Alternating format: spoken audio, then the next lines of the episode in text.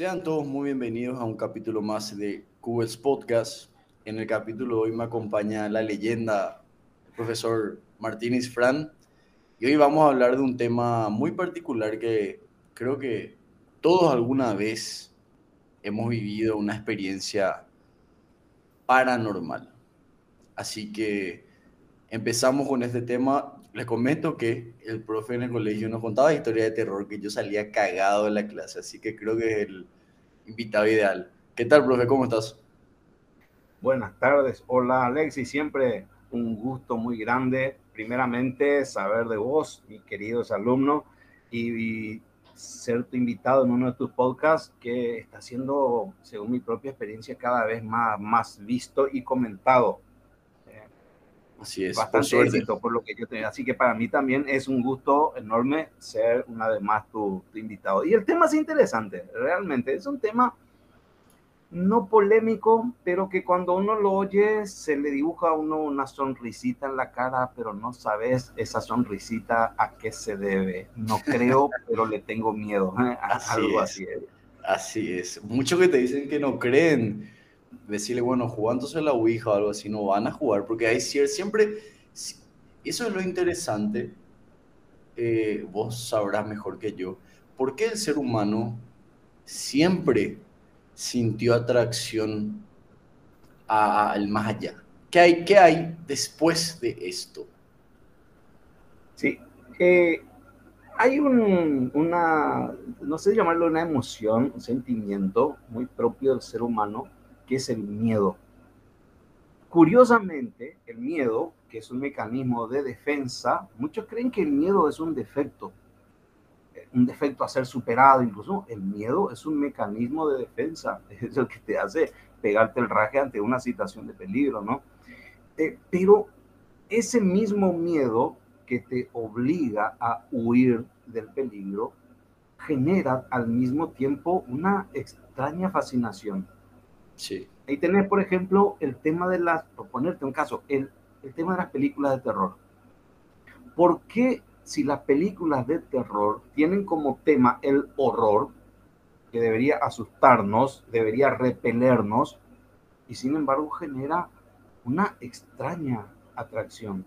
Nos gusta el miedo después de todo. El peligro o el miedo tiene esa atracción extraña en el ser humano. Y detrás de eso está también el misterio. El misterio que va a mover siempre al hombre a, a, la búsqueda de lo que hay detrás. El miedo nos genera, por ejemplo, un perro que nos está ladrando.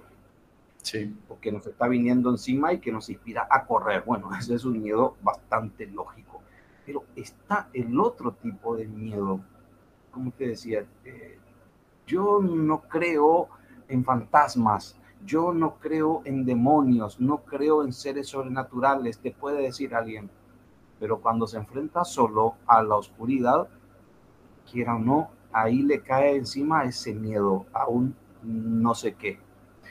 Algunos huyen, optan por la política de la avestruz de esconder la cabeza.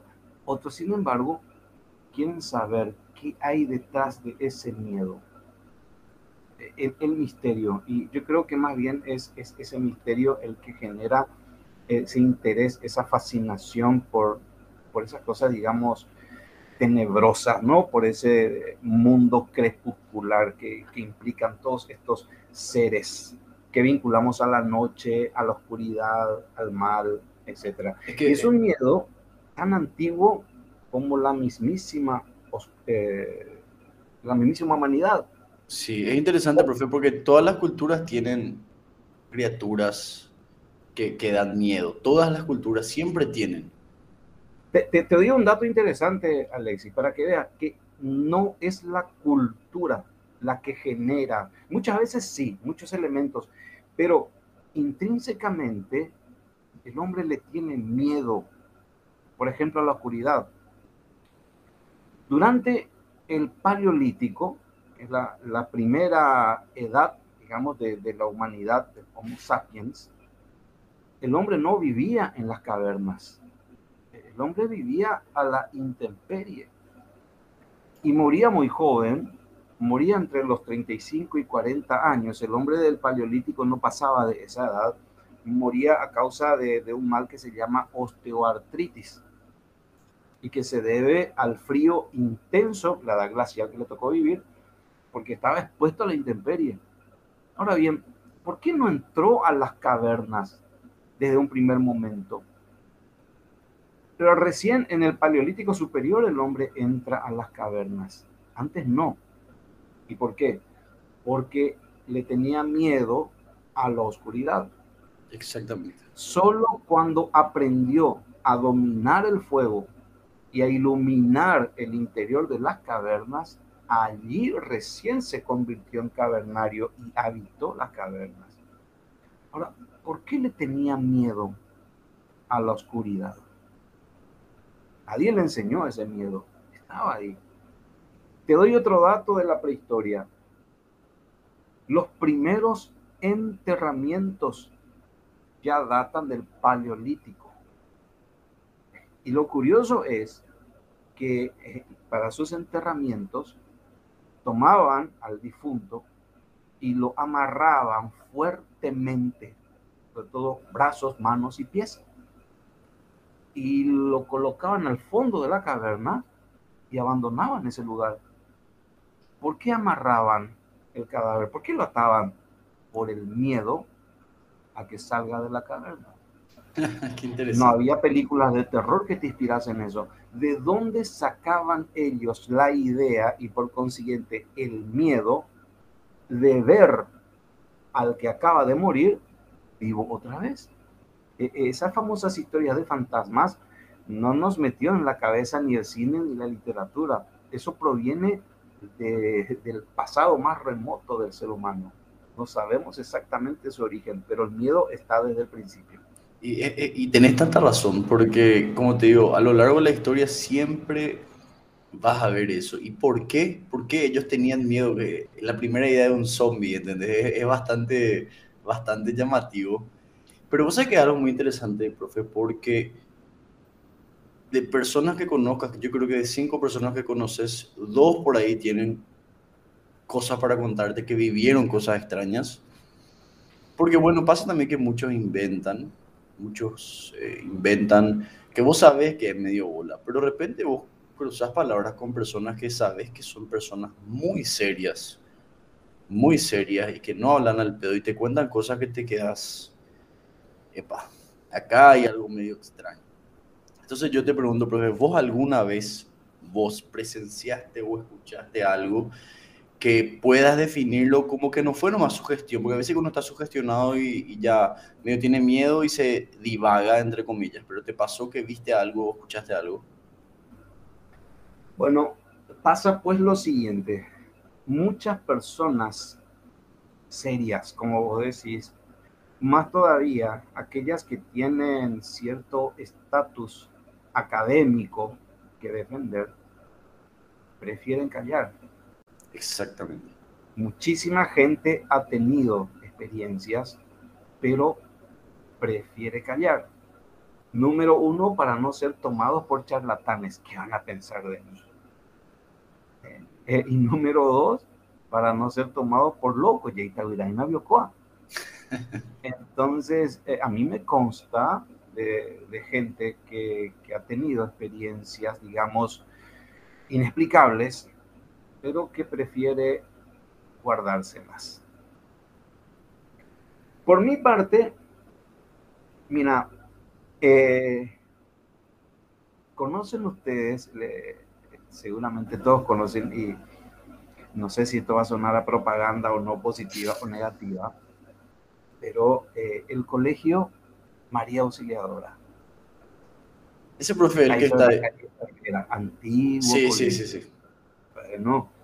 Pues resulta que ese lugar es, muy antiguo y, por cierto, una arquitectura preciosísima, la, única arquitectura de ese estilo que tenemos en Paraguay, el, casco antiguo eh, y la capilla de ese colegio, que durante la guerra del Chaco, y probablemente algo tendrá que ver, ¿no? Durante la guerra del Chaco, eh, el colegio al igual que otras instituciones, eh, el nuestro, el Monseñor Lasaña también, eh, sirvió como hospital a los heridos de la guerra y se los colocaba en estos colegios porque eran los únicos edificios eh, con muchas dependencias y grandes como para darle cabida a tantos heridos.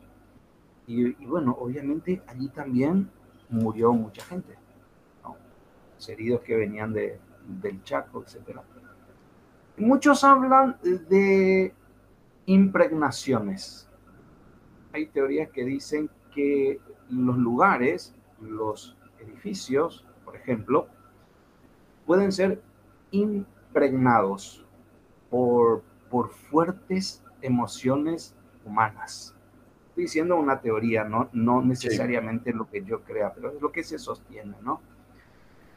Y, por ejemplo, si la emoción fue muy negativa, que puede ser de angustia, de miedo, desesperación, eso queda impregnado en el lugar. Por eso es que se dice siempre donde hubo un asesinato, sobre todo un asesinato violento, que allí se escuchan gritos o, se ven sombras, o de alguna manera se repite.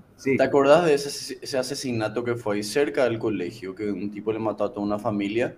Cuando se fue Telefuturo a grabar, se, se escuchaban gritos. Sí. Ahora, yo no sé si ellos hicieron, porque puede ser que ellos hayan hecho también, porque sabes, luego la prensa amarillista, pero esa teoría ya, ya se mencionó también. Claro, en, en, ese caso yo creo que fue todo un montaje. Sí, yo también. Fue todo un montaje. Ahora, eh, sucesos reales sí los tenemos. Eso es lo que se denominan psicofonías. Sí. Las psicofonías eh, son grabaciones de sonidos que el oído humano no capta, pero que de alguna manera los animales y las máquinas sí logran captar. Te un caso bien concreto eh, que se hizo en España. La, la gente del lugar siempre se ha quejado de que se escuchan ruidos en las ruinas de, la ciudad de Belchite. Belchite es una ciudad española que durante la guerra civil eh, fue convertida en ruinas por los bombardeos aéreos y murió mucha gente, especialmente niños. Y al terminar la guerra, eh, el Franco, que quedó como dictador de España, ordenó que la ciudad no fuese reconstruida, que se la reconstruya, pero al lado, dejar las ruinas originales justamente como un testimonio, decían, para las futuras generaciones, como un recordatorio permanente de, lo que fue esa guerra que nunca tiene que volver a suceder. ahí están las ruinas de Belchite. Y el tema es que la gente empezaba a decir que ahí se escuchan cosas. Tanto que un grupo de universitarios, profesores y estudiantes, van una noche pues para verificar si aquello es cierto. Y, van a grabar también. Y instalan todos los equipos y tal. Pero ellos salen decepcionados porque pasaron toda la noche allí y no escucharon absolutamente nada. Ahora bien la sorpresa sí se la llevaron cuando escucharon las grabaciones que hicieron. Y en efecto se escuchan los sonidos del bombardeo, se escuchan las voces humanas, se escuchan las órdenes, los gritos. Curioso, curioso. Eso es lo que llaman psicofonías. Y, algunos para tratar de darle una explicación te dicen, bueno, es, es una impregnación. Mm. Te digo más, Alexis, hablando de experiencias personales. Eh, sí, profe, pero profe, yo te desvié, vos me querías contar algo del María Auxiliadora y te desvié que allí tenemos el aula temática, el aula temática de ciencias sociales que está anexada a la biblioteca eh, en el casco antiguo del colegio. Y bueno, que allí se escuchan ruidos. ¿En serio? No, no hace, falta ni que sea de noche, ni que hayan tormentas, ni nada por el estilo. Yo que estoy ahí todo el tiempo, los escucho perfectamente. Y lo más notorio fue eh, justamente este año que está pasando, la primera parte del año, estuvimos con un grupo de alumnos dando clase de forma más normal, cuando empezaron a darse los famosos ruidos. Y los chicos, por supuesto, preguntaron qué, pasa, que hay alguien más. Eh, y yo le dije, no, es un edificio viejo, no hagan caso, son ruidos comunes, normales de, los edificios viejos. Y los ruidos persistían, persistían tanto que muchos de ellos se levantaron para ir a registrar a la sala anexa, que es la biblioteca, y no había nadie. Yo pensé, acá se armó la gorda, porque se iba a armar el despelote, el desván y, el griterío de las chicas, pero al contrario, corrieron en masa para verificar si no había nada, quedaron como, como maravillados. Y te decía, eh, en, esa misma clase, que serían 50, 60 minutos, como tres veces sucede el mismo fenómeno. ¿Pero qué tipo de ruido, profe? Gente que camina, que corre, gente que está rebuscándose entre libros, libros que caen, puertas y ventanas que se cierran y abren sin ninguna corriente de aire, tanto que uno hasta se acostumbra a ellos. Eh, a, mí me suele preguntar eh, una de las señoras que nos ayudan con la limpieza, profe, ¿y cómo que también sabe eso? ¿Cómo vos te animás a estar solo? Y yo le digo, no, no hagas caso, simplemente no hace nada, es cuestión de no hacerle caso y ya. Pero ¿qué hay detrás? Eh, es interesante. Profe, sí. Tengo una anécdota que contarte que es, mi experiencia personal. Y este es jodido, esto es muy jodido porque va más allá de solamente escuchar. Eh, vos sabés qué me pasó. Yo tenía, no me acuerdo si tenía cuatro años, pero estas son cosas que no te olvidas. Y de hecho que mi mamá también fue partícipe, así que ella da testimonio. Mi, mi papá tenía este famoso Mercedes Tiburón que tiene un sonido muy característico cuando arranca. Y yo recuerdo cuando, éramos, cuando yo era chico, eh, mis papás vivían en casas separadas, pero vivíamos todos juntos. O sea, mi mamá tenía una casa que vivía con mi tía y mi papá una casa. Entonces, o no íbamos a dormir en la casa de mi mamá o no íbamos a dormir en la casa de mi papá. Y mi papá vivía en una casa vieja eh, hacia Villamorra. Tenía la, arquitectura toda colonial, así con los pilares, las ventanas grandes.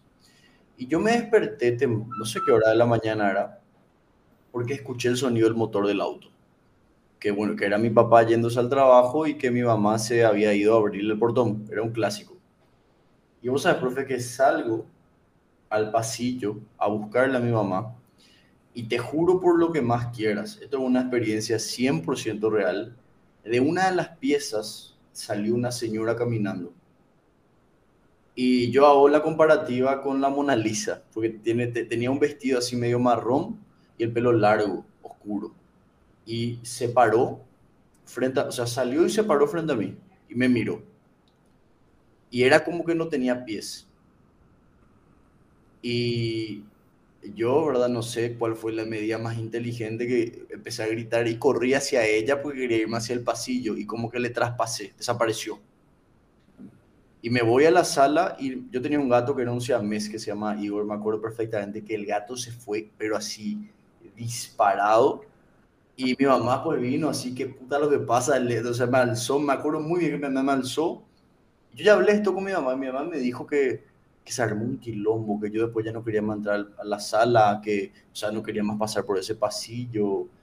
Y fue una experiencia demasiado real, profe. Y tengo de más grande, pero vos sabes que de chico eh, yo me llegué a ir al psicólogo y todo porque yo escuchaba cosas, veía cosas, mucho luego, mucho. Pero ese fue, esto es algo que nunca le conté a nadie, pero bueno, vamos a decir las cosas como son pero eso es algo que me marcó, profe, porque fue así demasiado vívido, demasiado real y le vi se paró frente a mí. Es una experiencia que nunca me voy a olvidar. Sí, hay dos cosas que, me vienen a la mente cuando me contás esa, esa experiencia. La primera, hay algo que, que todos los seres humanos tenemos, pero que en algunos se desarrolla de mayor manera que en otros, ¿no?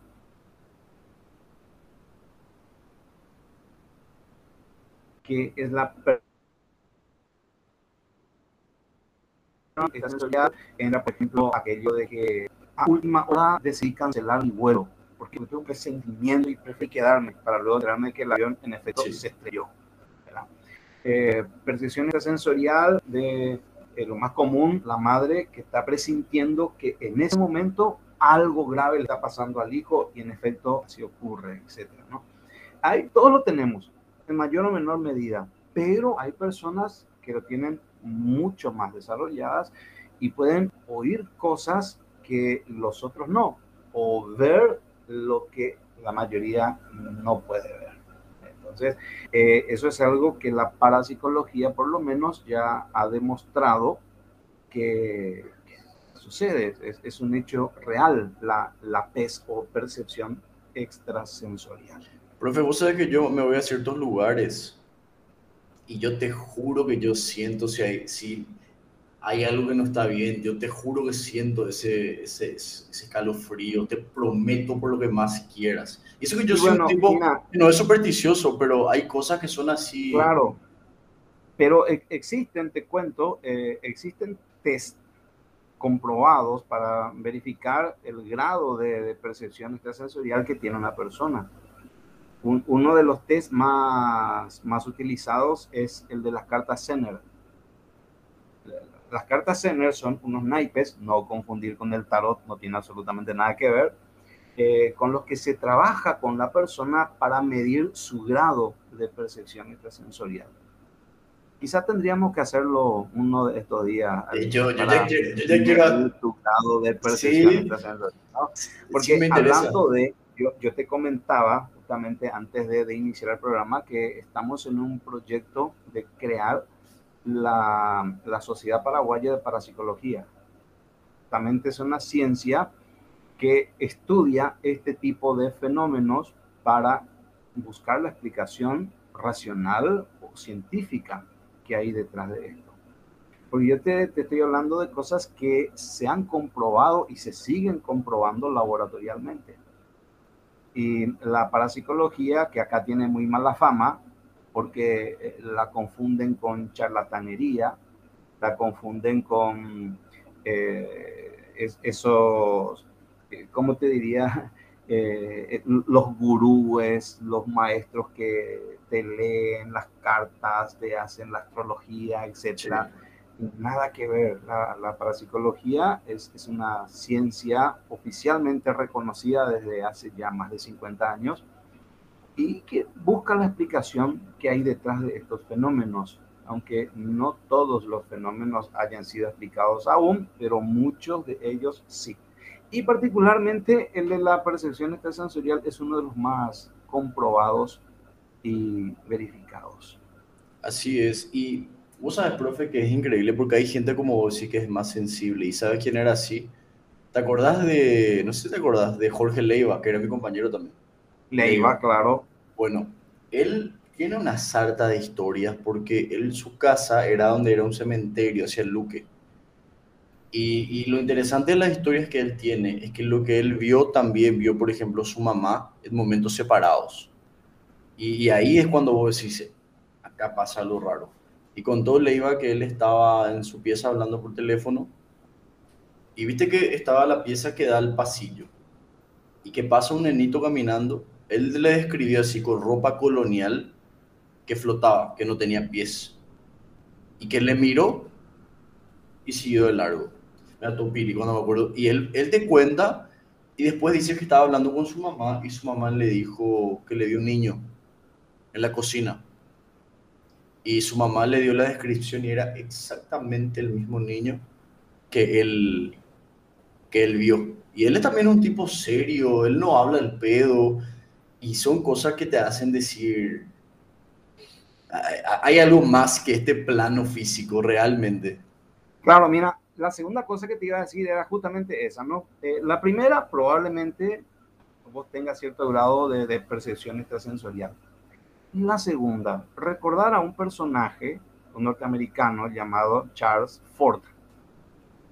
Charles Ford escribe un libro que se llama El libro de los condenados. Te lo recomiendo. El libro de los condenados no, no es una obra escrita o inspirada por Charles Ford, sino es una recopilación él un tipo al que siempre le llamó la atención este, este tipo de fenómenos extraños, inauditos, paranormales en todo el mundo. Y él empezó a recopilar y a documentarse de todos los casos que ocurrían, pero a nivel mundial. Recopiló lo más llamativo y de ahí salió su famoso libro, El libro de los condenados. Si uno lee el libro de Charles Ford, El libro de los condenados, va a encontrar los fenómenos, dónde sucedieron y la fecha exacta. y eso te permite a la vez verificar si tales fenómenos sucedieron o no. Y lo más asombroso es que cuando investigas y buscas la verificación, ahí están los hechos. Tema es porque suceden, sí, suceden, no tienen una explicación, al menos no todavía, pero de que suceden, suceden. Según, según nuestras leyes físicas no podemos explicar. Pero, profe, yo tengo más experiencia, te quiero contar. Esta primera, esta primera que yo conté, bueno, vos me podés hacer abogado del diablo y decirme, no, pero eras un niño. Entonces, y bueno, ahí medio me cagas, pero, pero te cuento otra historia. Esto ya es de grande, grande. Ya tenía 19, 20 años por ahí. Y me fui a... Cuando yo estaba en el cursillo, tenía una, una, una novia que vivía cerca de la facultad. Y yo normalmente después salía de ahí y me iba a su casa y en su casa había una vibra extraña, algo raro había. Y ella me decía luego que ella la noche escuchaba que gente caminaba o que le tocaba su puerta y eso. Lo que sí que eh, estábamos en la sala que da a la calle y ahí hay una puerta, esas casas de antes que no tienen lo ni portón, que es la puerta a la calle. Y da una puerta a la calle y detrás del sofá donde estábamos hay una ventana que da al patio interno de la casa. O sea, profesor, suponete que yo estoy sentado acá y acá enfrente está la puerta de la calle y acá atrás una ventana que da dentro de la casa. ¿Sí? O sea, no están conectadas esas partes. Estábamos conversando y de repente en las puertas de madera se escucha... Y ella se levanta a abrir porque, bueno, viene alguien y no hay nadie. Y me mira y me dice, ¿vos escuchaste eso? Y yo le dije, sí.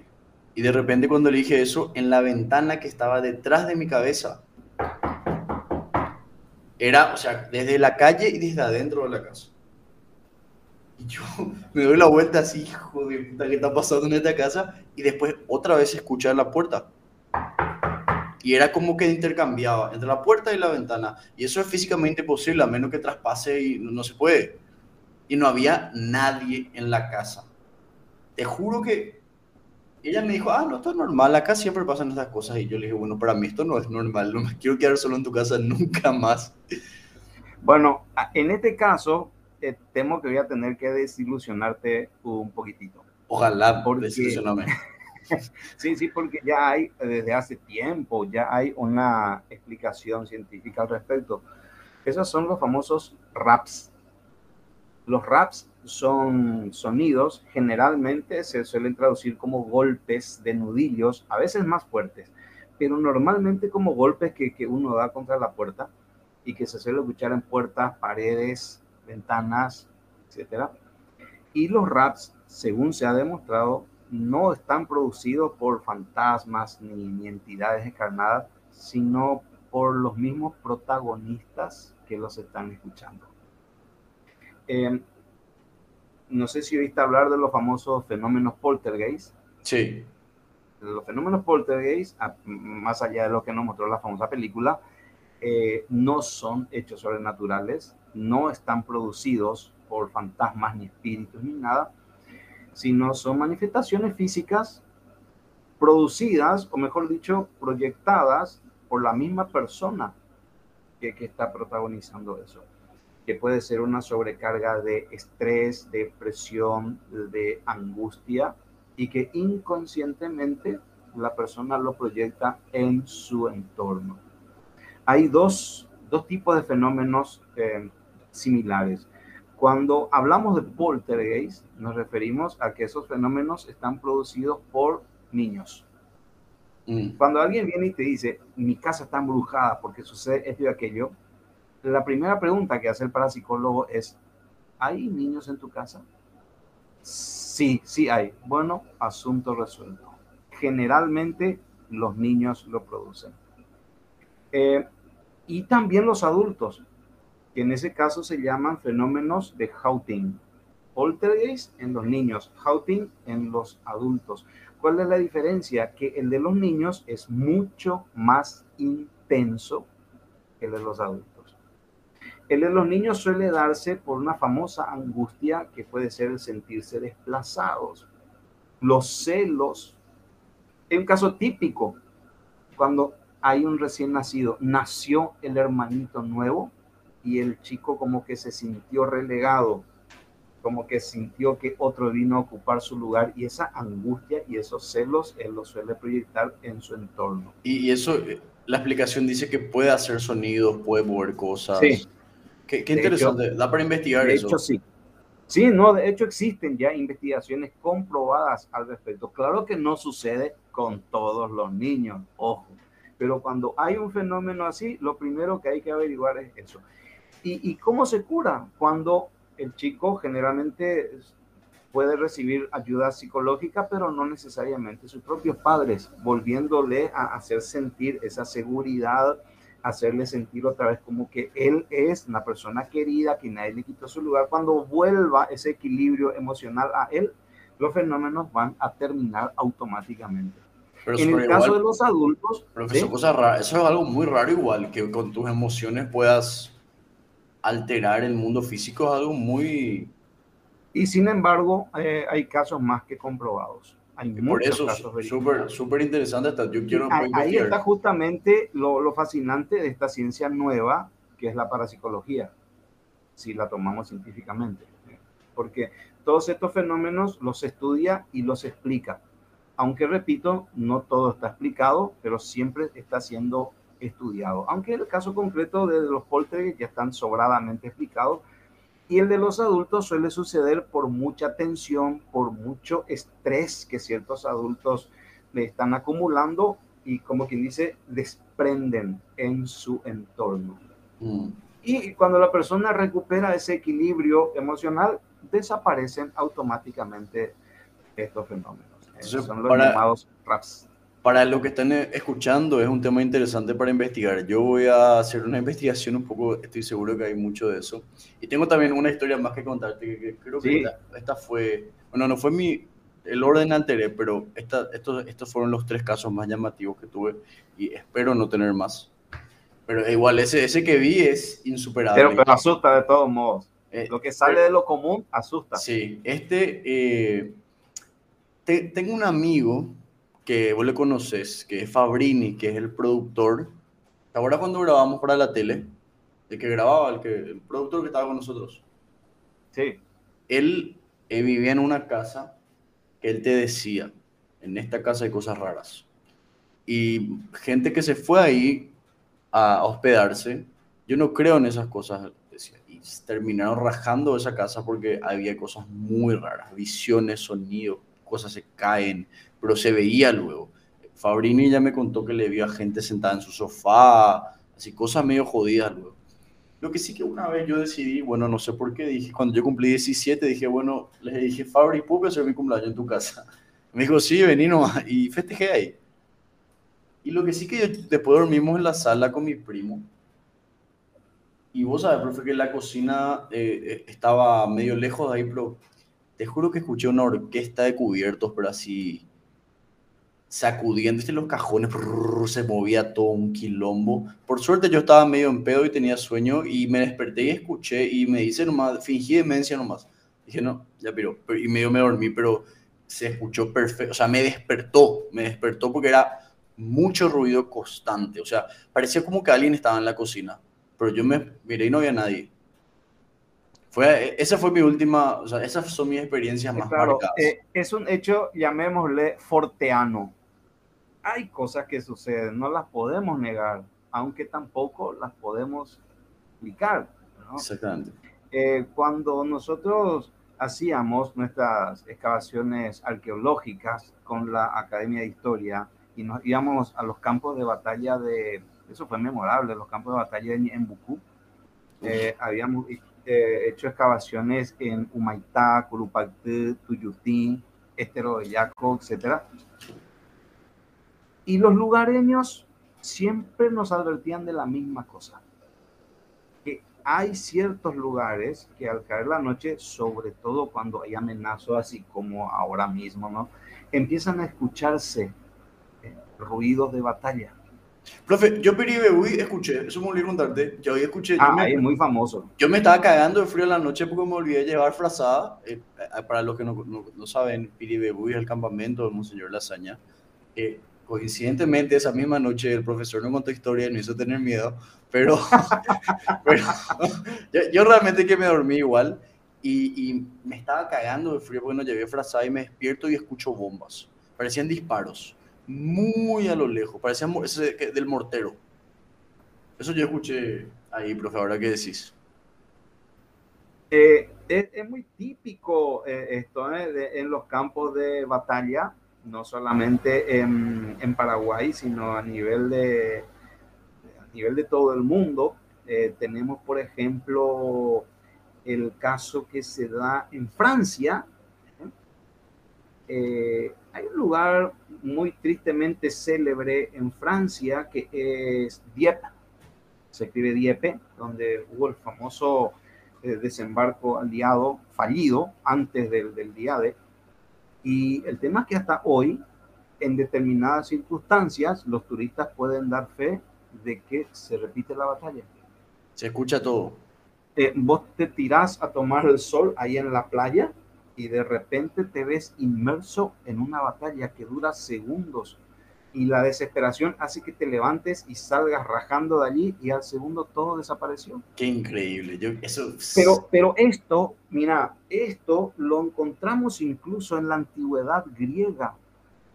Pausanias, que fue un general griego de la época clásica, ya nos habla la obra de Heródoto, de Tucídides, Genofonte, ya nos hablan de este mismo fenómeno, donde hubo una batalla, en el campo de batalla, quedan las voces y se repite aquello.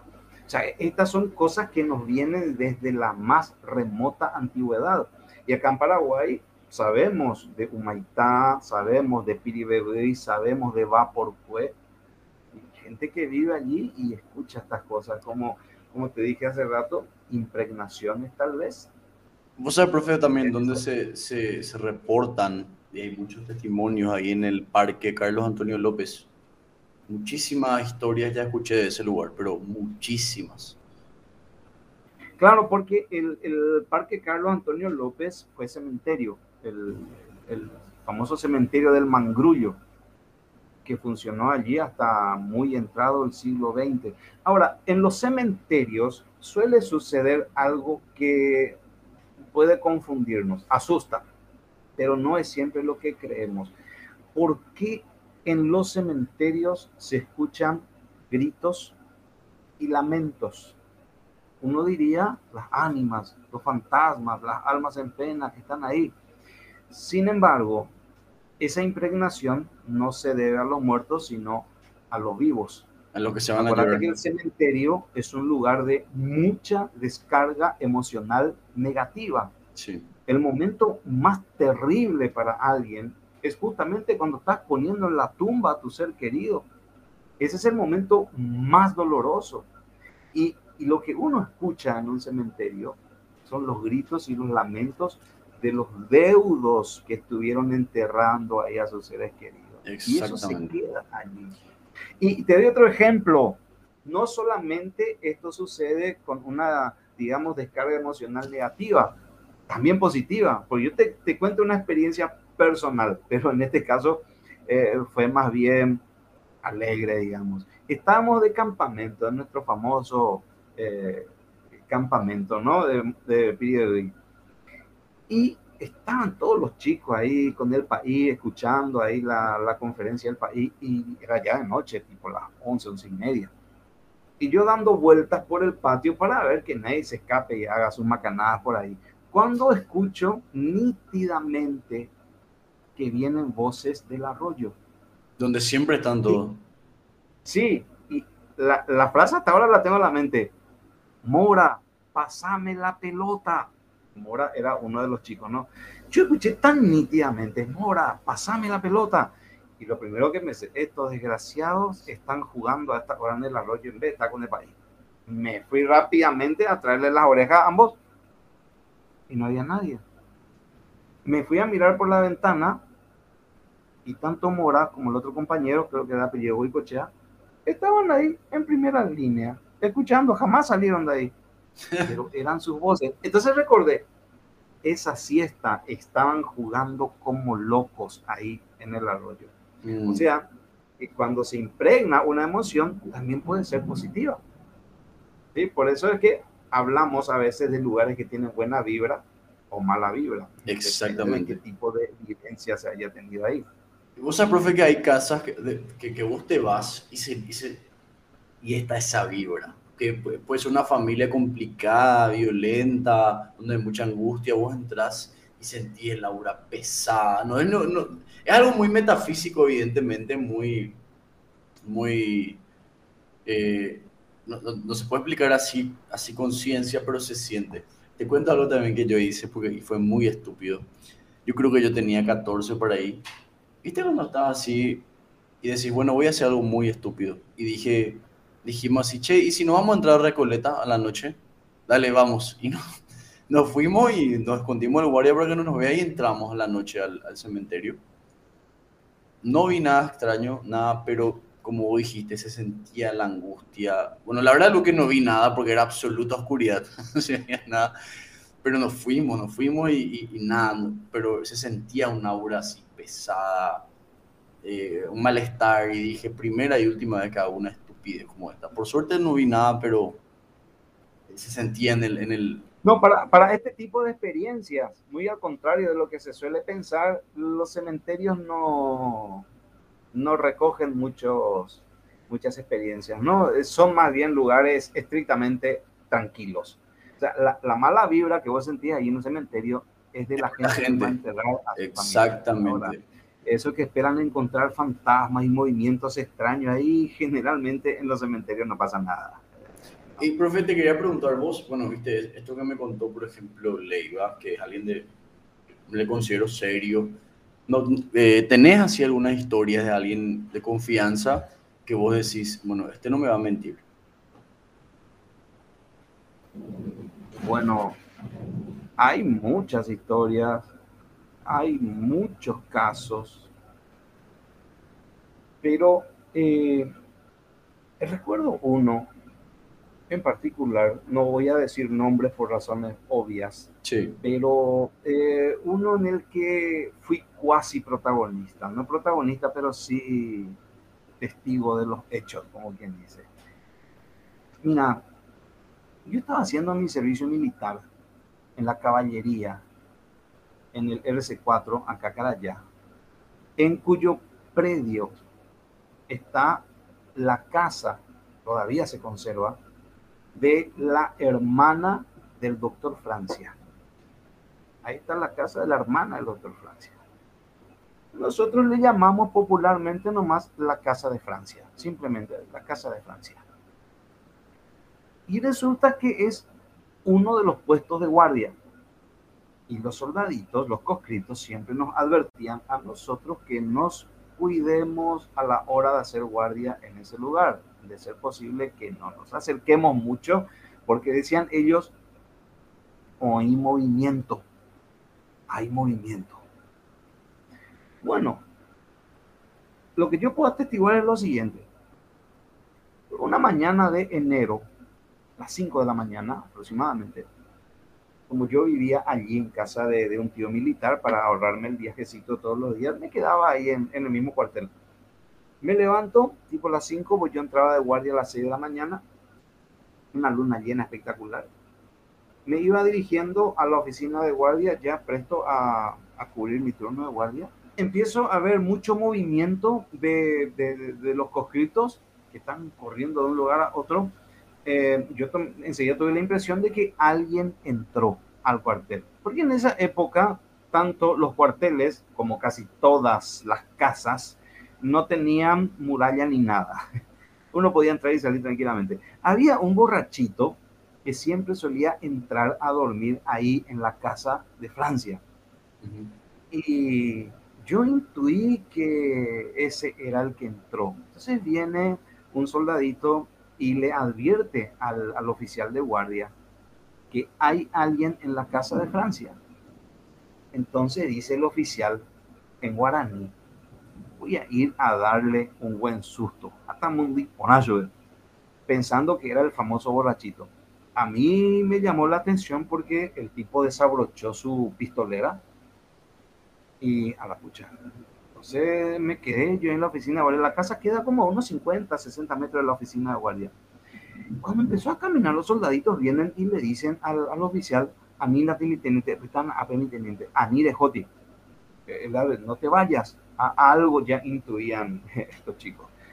El oficial no hizo caso, desenfundó la pistola, y se fue.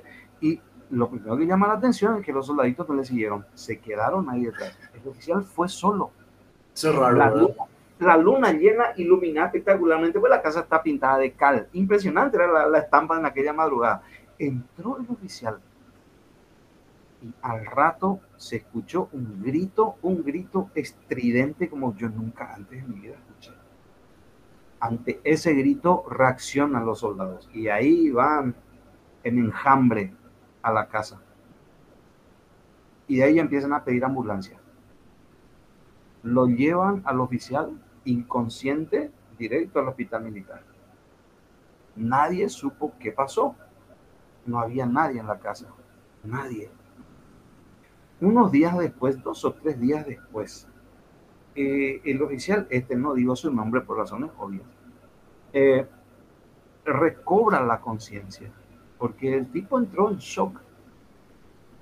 Va a visitarle el comandante de la unidad, un coronel, y le pregunta, va el teniente la oicoan, el alejizaba. Y ahí él le da su versión de los hechos. Después nosotros nos enteramos ya también por terceros. Dice que él entró creidísimo de que era el borrachito de siempre y para darle el susto de su vida para que nunca más vuelva a entrar. Y al entrar a la casa, al corredorcito de la casa, porque ahí en el corredorcito solía dormir el borracho, pero vio que la puerta estaba abierta, una puerta que siempre suele estar cerrada. La casa estaba vacía, ni muebles ni nada, pero la puerta estaba abierta. Y a través de la puerta abierta pudo ver la luz de la luna llena que entraba por uno de los ventanales, que también estaba abierto, cosa muy rara. Y al entrar a la habitación, pistola en mano, dice, me encontré con la cosa que menos esperaba. Era una mujer una mujer que estaba mirando por la ventana. Él decía una cabellera larga, un vestido largo hasta el suelo. Dice, ahí yo me suavicé y con toda amabilidad le saludé. Eh, buenos días, señorita, eh, ¿podemos ayudarle en algo? Y cuando escuchó mi voz, dice él, se dio la vuelta para mirarme, entonces pude ver el rostro totalmente esquelético. Hasta ahí recuerdo, decía él. Y ahí es que le dio el patatús. Yo nomás digo y pregunto a los que nos están escuchando, para que un oficial de caballería pegue el grito como una histérica y caiga de un patatús, ¿vos qué crees que vio? Y sí, profe, es una historia mucho más jodida que mi historia. Al menos yo le vi a una señora con cara de persona. si yo veía la cara de una calavera, yo iba a estar inconsciente una sólida dos semanas por ahí. Cualquiera. Pero hay, hay cosas que realmente que por el momento no, no podemos dar una explicación si no lo pueden personas que se dedican su vida a eso, que, será, que seremos nosotros, ¿verdad? Pero sencillamente para compartir y, y hablar un poco del tema y no sé, profe, si dar una reflexión final al respecto. Claro, es simplemente mantener la mente abierta. Lo más fácil para tener tu mente en paz es tenerla abierta. Porque si vos negás estas cosas a priori, a priori, vas a entrar en cortocircuito cuando te enfrentes a un hecho que tu mente no solo no sabe explicar, sino que hasta ese momento lo negaba. Pero ahí te encontrás con los hechos. Mente abierta. Y simplemente, cierto, muchas cosas no, no tienen todavía explicación, pero vivimos en un universo que no conocemos del todo, conocemos muy poco. Y la ciencia, todo el respeto y la consideración que nos merece, pero tampoco tiene todavía todas las respuestas. Y yo quisiera aprovechar también este espacio, Alexis, para invitarte a vos en primer lugar e invitarle a todos los interesados a formar parte de, este proyecto que sería la primera asociación paraguaya de parapsicología. Em, quisiera habilitar un canal llamado Parapsique Logos, ¿eh? Parapsique Logos, donde iremos lanzando material de, investigación y de divulgación. Y todos los que quieran formar parte de, este emprendimiento e ir investigando, ir sabiendo más, ir descubriendo cosas, comenzando por aquí, por nuestro país y mirando también para afuera, eh, formar parte de esta sociedad. Espectacular, profe. La verdad es que es un proyecto súper interesante. Bueno, vamos a ir, vamos a ir, a vamos a ir dándole seguimiento en lo, que, en lo que va el 2022, porque ya termina el año, así que bueno, te agradezco a vos, profe, por acompañarme en, en el último capítulo del podcast del año. Y también les agradezco a todas las personas que, que este año me dedicaron su valioso tiempo a escuchar el programa, que bueno, sin, sin las personas que escuchan esto no, no sería nada. Así que mil gracias, mil gracias, profe. Feliz año nuevo y estamos en contacto el año que viene. Igualmente, mira, el tema que cogiste para hoy, creo que nosotros nos quedamos solamente en los titulares. Hablamos poco o nada. Eh, creo que esto amerita mucho más, pero digamos como algo introductorio. Muy feliz año nuevo también para vos, Alexis, y que sigas cosechando éxitos en este canal tan interesante que yo digo es un gran apoyo cultural para nuestro país. Adelante y felicidades. Gracias, profe. Nos vemos. Chao, chao. Dale, dale. Chao, chao.